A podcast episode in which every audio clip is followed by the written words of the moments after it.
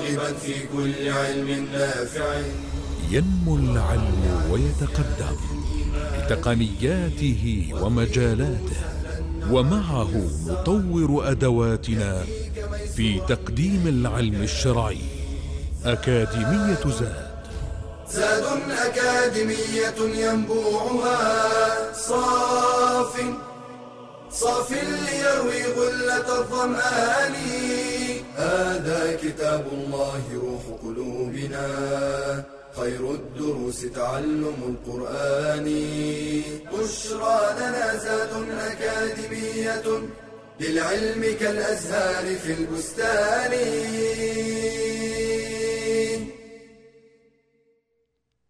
إن الحمد لله نحمده ونستعينه ونعوذ بالله من شرور أنفسنا ومن سيئات أعمالنا.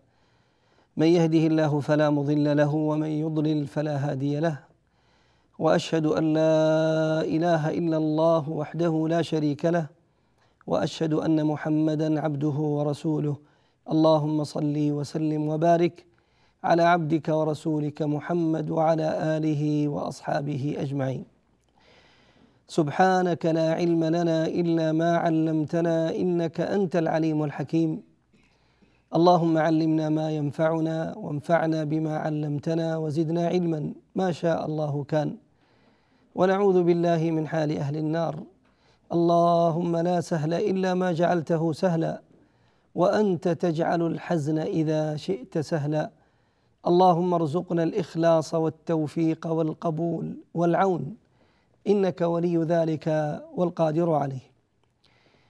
ثم أما بعد أيها الأحبة الكرام السلام عليكم ورحمة الله وبركاته.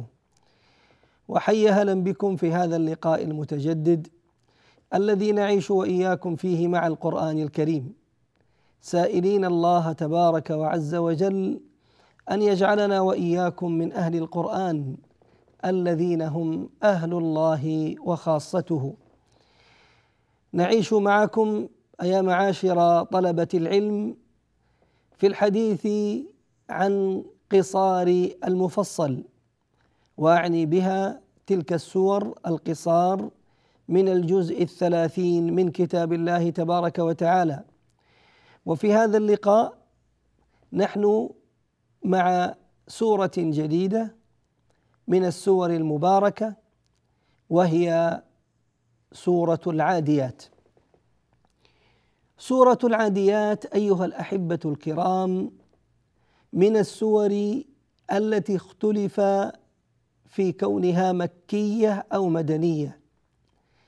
فقال ابن عباس وطائفة من أهل التفسير أنها من السور المدنية. واختار ذلك الطاهر بن عاشور رحمه الله استنادا على ما روي في الأثر أنه عليه الصلاة والسلام بعث سرية فتأخرت هذه السرية شهرا كاملا لم تعد فأنزل الله عز وجل آنذاك هذه السورة المباركة والأثر ضعيف. واختارت طائفة أخرى أن هذه السورة من السور المكية أن هذه السورة من السور المكية وهو قول ابن مسعود وطائفة أيضا من أهل التفسير عليهم رحمة الله عز وجل. والمتأمل في هذه السورة وما تحمله في ثناياها يظهر له والله أعلم ترجيح قول القائلين بأنها من السور المدنية. وذلك لذكر الله تبارك وعز وجل للخيل في أولها على الاختيار بأن المقصود بالعاديات والموريات أن المقصود بها آه الخيل. فإن من الواضح أنها تتحدث عن الخيل التي تغير في سبيل الله عز وجل فلم يكن ذلك إلا في العهد المدني. حتى على القول بأنها حتى على القول بأن تفسير العاديات بأنها الإبل فقد أوردوا أن ذلك المقصود بالإبل تلك الإبل التي تخرج للحج في سبيل الله عز وجل. ومعلوم أيضا أن فريضة الحج إنما فرضت في العهد المدني والله تبارك وتعالى أعلم. آيات هذه السورة المباركة أحد عشر آية وأما كلماتها فأربعون كلمة وأما عدد حروفها فمائه وثلاث وستون حرفا. هذه السورة أيها الأحبة الكرام المتأمل فيها يجد أنها قد قسمت إلى ثلاثة أجزاء. كل جزء منها يحمل وحدة موضوعية تختلف عن الأخرى. ثم هي بعد ذلك تتسق أي هذه الثلاث المجموعات تتسق في وحدة واحدة من خلال هذه الصورة الكاملة أعني سورة العاديات. فالقسم الأول من هذه السورة المباركة هو القسم الذي أقسم الله تبارك وعز وجل به سواء كان القسم باسم صريح واضح أو كان القسم بفعل من الأفعال لهذا الاسم السابق. فقال تعالى والعاديات ضبحا فالموريات قدحا فالمغيرات صبحا. هذه الأسماء. ثم قال فأثرن به نقعا ووسطن به جمعا. هذه الخمس الآيات كلها تمثل موضوع واحد وهو موضوع القسم الذي أقسم الله تبارك وعز وجل به. ثم كانت المجموعة الثانية وهي جواب القسم المقسم به. إذ قال تبارك وتعالى إن الإنسان لربه لكنود وإنه على ذلك لشهيد وإنه لحب الخير لشديد. فهذه الثلاث الآيات كذلك حملت جواب القسم الذي أقسم عليه قبل ذلك. ثم كانت المجموعة الأخيرة القسم الأخير التي هي تمثل مجموعة الموعظة مجموعة موعظة خاصة يعظ الله تبارك وتعالى بها عباده المؤمنين. يعظ الله تبارك وتعالى بها عباده المؤمنين. ابتدأت هذه السورة بقول الله تبارك وتعالى والعاديات ضبحا. والعاديات ضبحا. العاديات مأخوذة أو هي جمع عادية. العاديات جمع عادية. وكلمة أو اسم العادية أخذ من العدو. والعدو هو المشي أو الجري السريع الركض الركض. فكل من جرى جريا سريعا من إنسان أو حيوان فإن جريه السريع يسمى بالعدو يسمى بالعدو أي أنه ليس اسما مختصا بالحيوان دون غيره. ولهذا كان يعرف عند العرب حتى في الجاهلية الأربعة العدائين المشهورين الأربعة العداؤون المشهورون كانوا يعرفون عند العرب قبل الإسلام. إذا العدو هو الجري أو الركض السريع. والعاديات ضبحا. ما المراد بهذه العاديات؟ هنا أيضا يختلف المفسرون رحمهم الله. فذهبت طائفه من المفسرين بإمامة عبد الله بن عباس رضي الله عنه وأرضاه إلى أن المراد بالعاديات الخيل. أن المراد بالعاديات الخيل.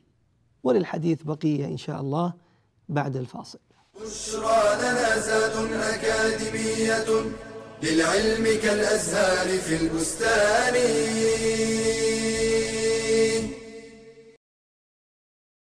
من رضي بالله ربا حقت عليه طاعته وعبادته. قال تعالى رب السماوات والأرض وما بينهما فاعبده واصطبر لعبادته. والصبر على أداء الطاعات أكمل من الصبر على اجتناب المحرمات. وطاعة الله تحتاج إلى أنواع من الصبر كالصبر على الإخلاص فيها ومدافعة دواعي الرياء والغرور والصبر على الاتباع فيها وتكميلها والصبر على ترك التقصير فيها والابتداع والمداومة عليها وعدم الانقطاع. قال تعالى وأمر أهلك بالصلاة واصطبر عليها لا نسألك رزقا نحن نرزقك والعاقبة للتقوى. ومن صبر على الطاعة أثيب عليها عند العجز عن فعلها. قال صلى الله عليه وسلم إذا مرض العبد أو سافر كتب له مثل ما كان يعمل مقيما صحيحا. والمداومة على الطاعة تقود إلى حسن الخاتمة. فإن الكريم قد أجرى عادته بكرمه أن من عاش على شيء مات عليه ومن مات على شيء بعث عليه. فاصبر على طاعة الله حتى تلقاه. قال الحسن البصري رحمه الله إن الله لم يجعل لعمل المؤمن أجلا دون الموت. ثم قرأ واعبد ربك حتى يأتيك اليقين.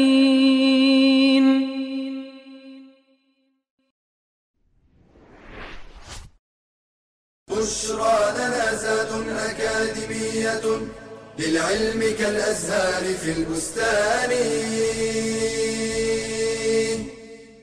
الحمد لله حياكم الله أيها الكرام. أهلا وسهلا. عدنا إليكم بعد الفاصل.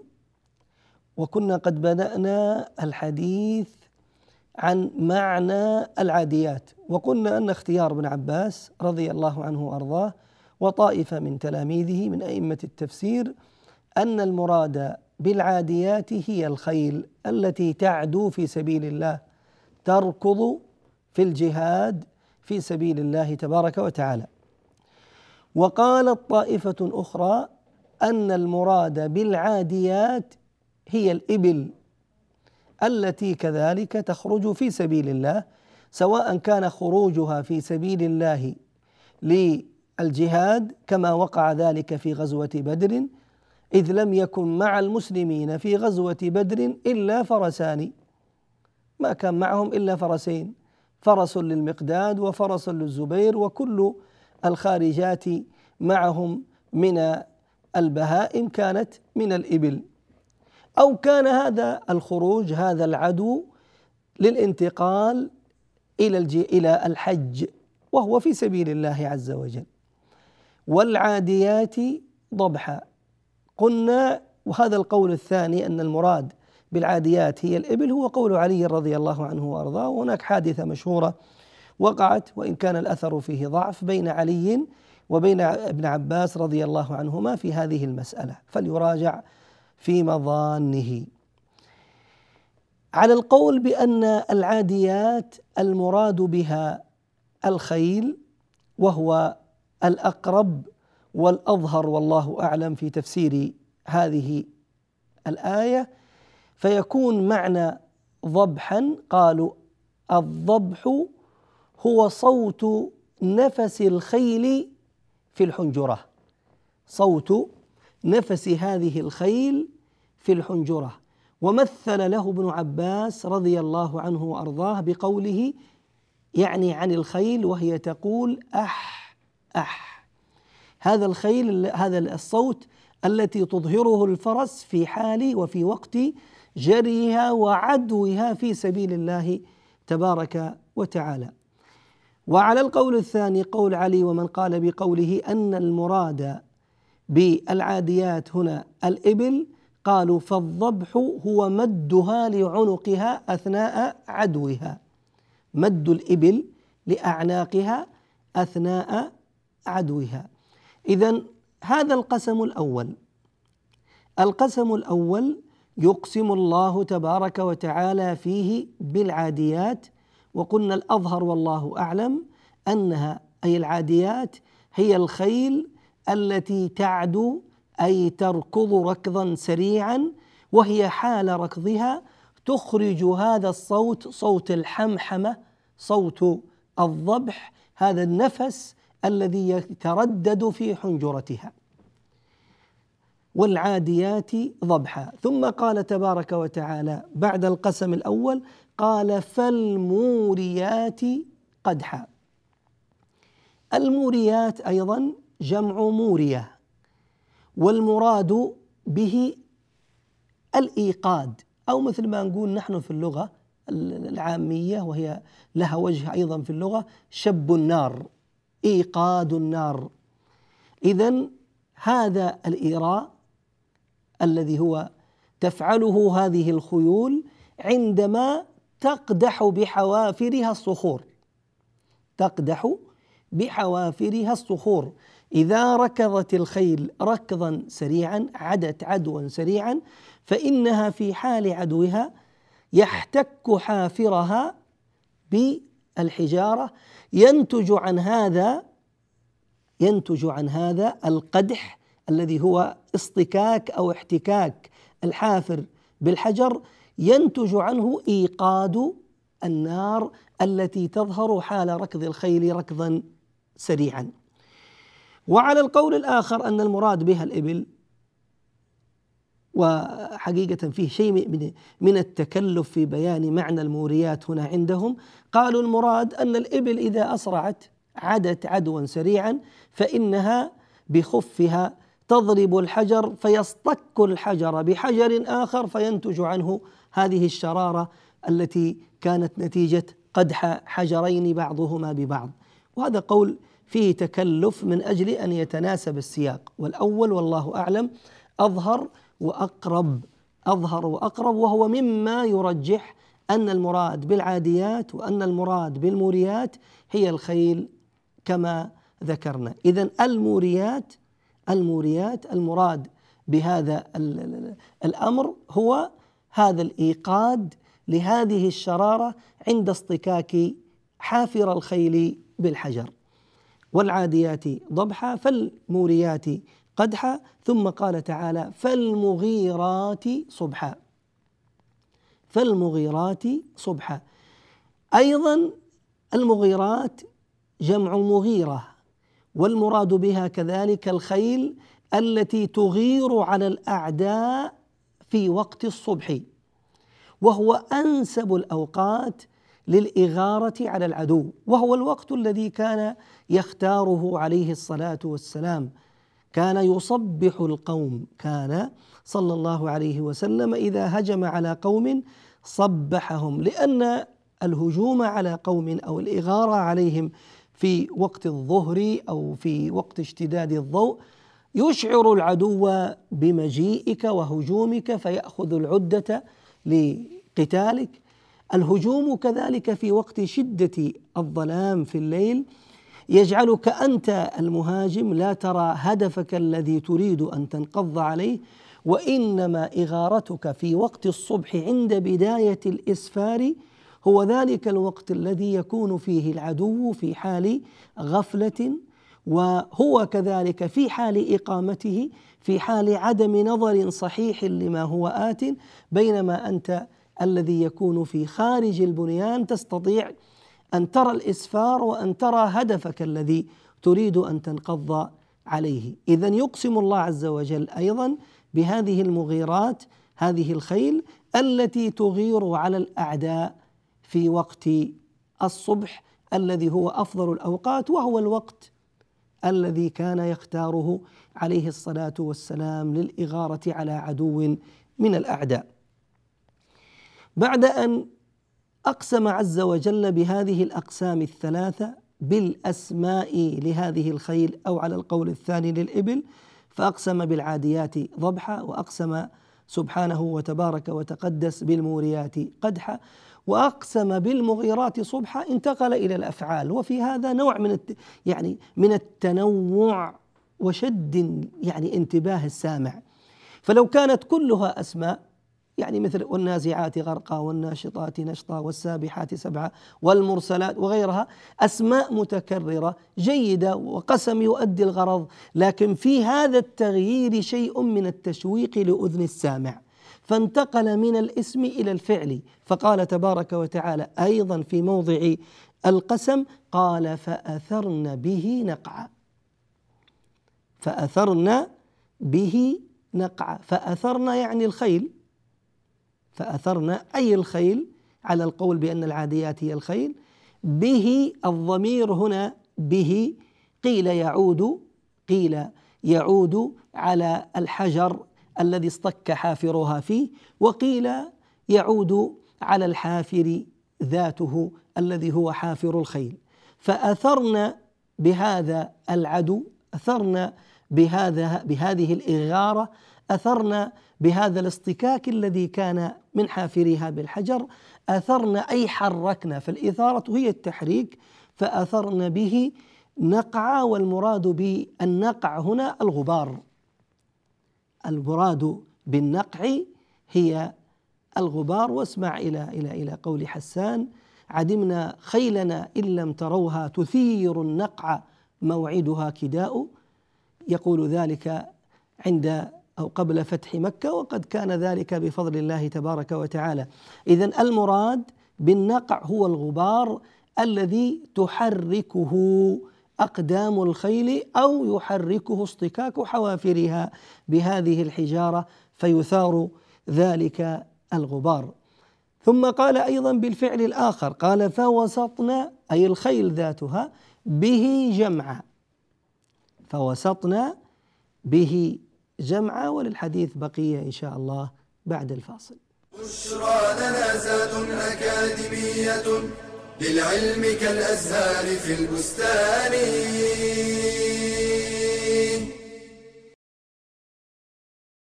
يتميز الإنسان عن سائر المخلوقات بالعقل وباستخدامه في التفكر والتأمل يصل إلى الحقيقة. فالتفكر عبادة عظيمة لأنه موصل إلى الإيمان. قال جمع من الصحابة إن نور الإيمان التفكر. وسئلت أم الدرداء عن أفضل عمل أبي الدرداء فقالت التفكر والاعتبار. فيتفكر المؤمن في بديع صنع الله تعالى في الكون ليزداد عنده اليقين بعظيم قدرة الله سبحانه ووحدانيته. قال شيخ الإسلام ابن تيمية النظر إلى المخلوقات العلوية والسفلية على وجه التفكر والاعتبار مأمور به مندوب إليه. وحين يتفكر فيما يعبد من دون الله يتبين له ضعفه وعجزه فيتبرأ من الشرك صغيره وكبيره. قال تعالى يا أيها الناس ضرب مثل فاستمعوا له.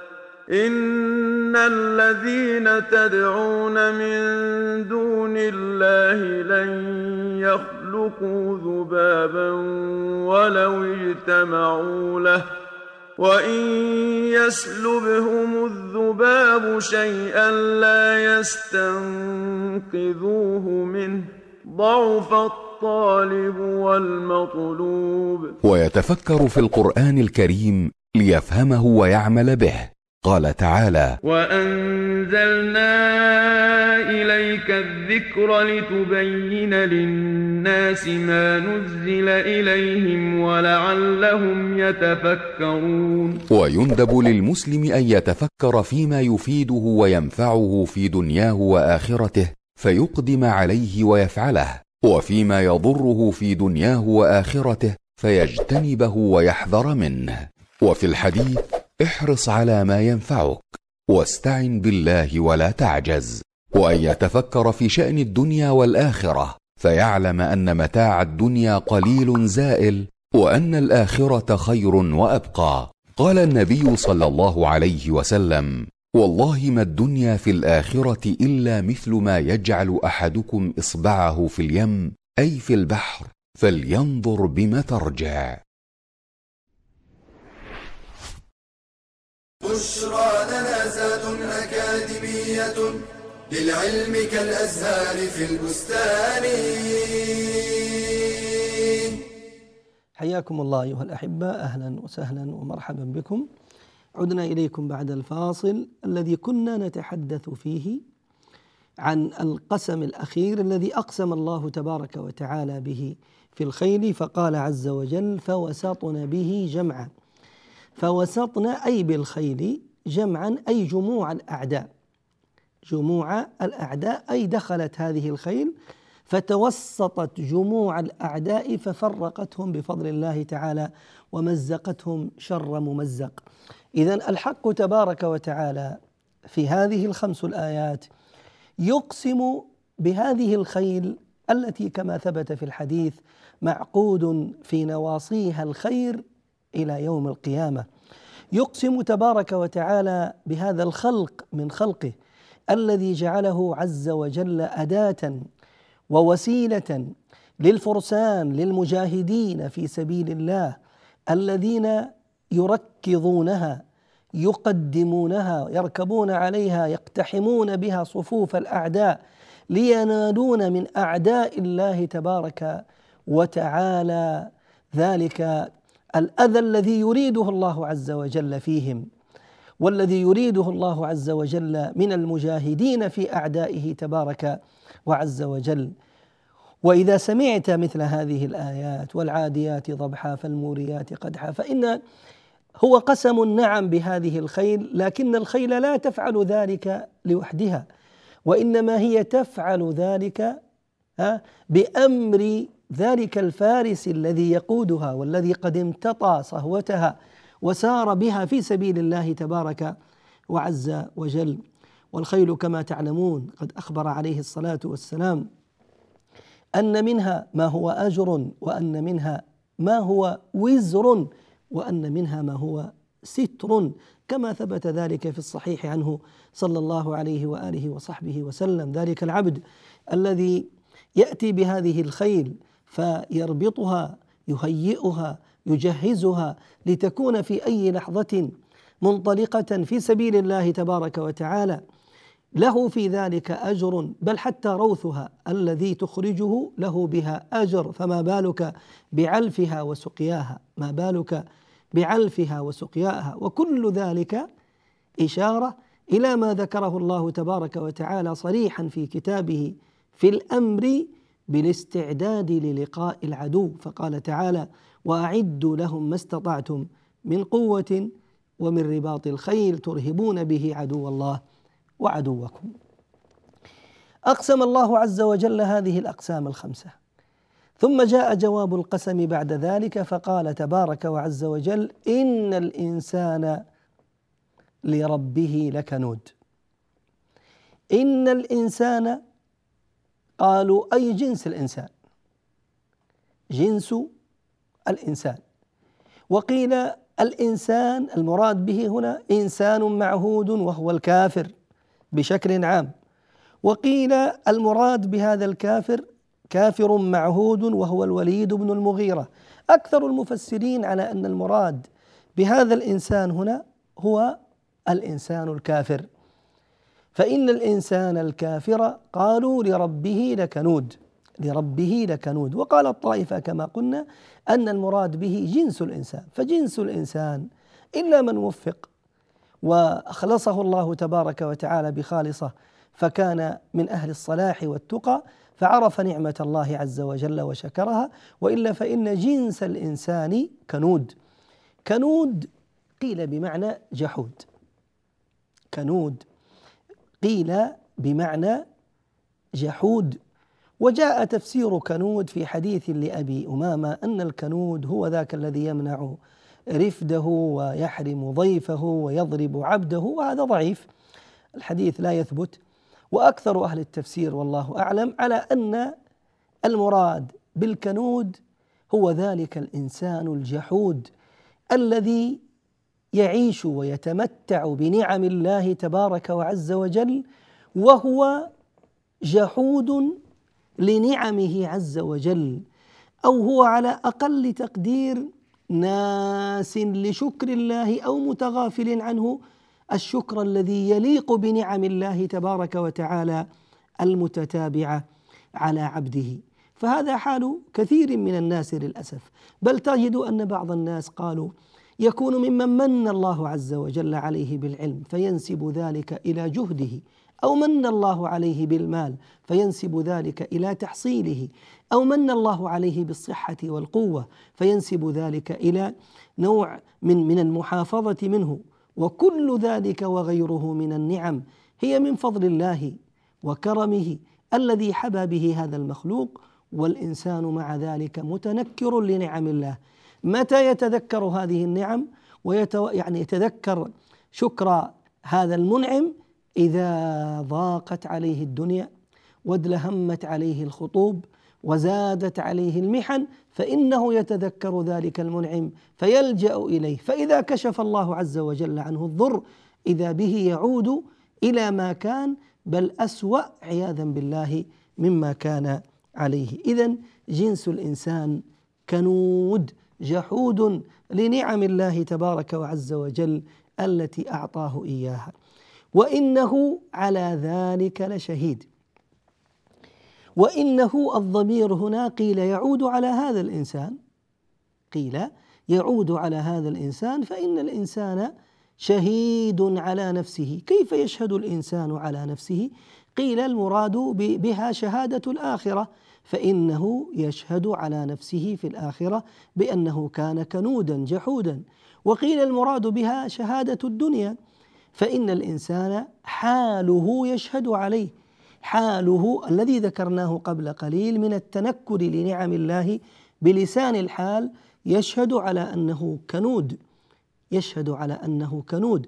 وقيل أن المراد بها شهادة الدنيا ومن الإنسان نفسه ولكن في حال الصفوة.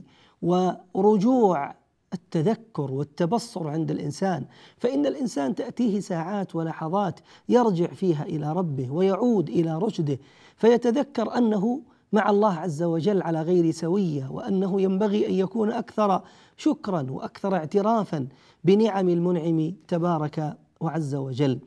وقيل وإنه على ذلك لشهيد الضمير يعود على الإنسان لكنها شهادة الإنسان على الإنسان.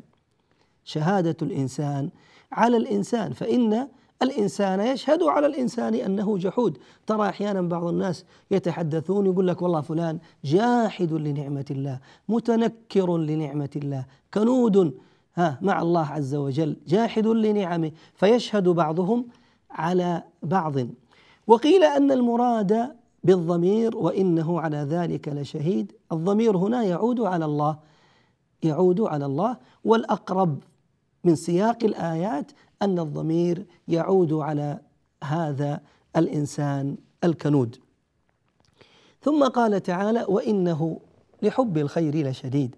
وإنه أي هذا الإنسان أيضا لحب الخير لشديد. والمراد بالخير المال. وهذا أمر مشاهد. فما منا من إنسان إلا هو محب لهذا المال حبا جما كما قال تبارك وعز وجل ولكنهم يفترقون عند هذا الحب الشديد في طرق تحصيله. فمنهم من يحصله من طريق مباح حلال ومنهم من يحصله من الطرق الأخرى. نسأل الله أن يحمينا وإياكم وأن يعفو عنا وعنكم. ثم انتقلت الآيات إلى المجموعة الثالثة منها وهي مجموعة الوعظ. فقال عز وجل أفلا يعلم أي هذا الإنسان إذا بعثر ما في القبور أفلا يعلم؟ يعني هذا الإنسان إذا بعثر بعثر أي حرك حركت قلبت هذه التربة فأصبح عاليها سافلها وسافلها عاليها أفلا يعلم؟ إذا بعثر ما في القبور فأخرج الناس من قبورهم فبدل أن كانوا في باطنها أصبحوا الآن على ظاهر هذه الأرض. فبعثرت وحركت وقلبت. هناك في تلك اللحظات إذا بعث الناس بين يدي ربهم قال وحصل ما في الصدور. حصل بمعنى جمع. جمع ما في الصدور من خير وشر بين يدي الله تبارك وعز وجل. وأصبح ذلك الأمر شاهدا عيانا يراه ابن آدم بين عينيه. ولاحظ كيف يدقق ويؤكد الحق تبارك وتعالى على ما في الصدور على ما في الصدور. فضلا عما عملت أو عما عملت الجوارح فإنه سيجمع من باب أولى ويؤتى به بين يدي العبد. فإذا كان ما في الصدر قد جمع خيرا أو شرا وبان فما بالك ما كان من الأمور الظاهرة؟ ثم قال عز وجل في ختامها إن ربهم بهم يومئذ لخبير. هو سبحانه عز وجل الخبير بأحوالهم والذي يعلم مآل كل واحد منهم إلى جنة أو إلى النار. نسأل الله بأسمائه الحسنى وصفاته العلى أن يجعلنا وإياكم من أهل دار السعادة وأن يجنبنا وإياكم طريق دار الشقاء. إنه سميع قريب مجيب الدعاء. والحمد لله رب العالمين. يا راغبا في كل علم نافع. ينمو العلم ويتقدم بتقنياته ومجالاته ومعه نطور أدواتنا في تقديم العلم الشرعي. أكاديمية زاد. زاد أكاديمية ينبوعها. صاف صاف ليروي غلة الظمآن. هذا كتاب الله روح قلوبنا. خير الدروس تعلم القرآن.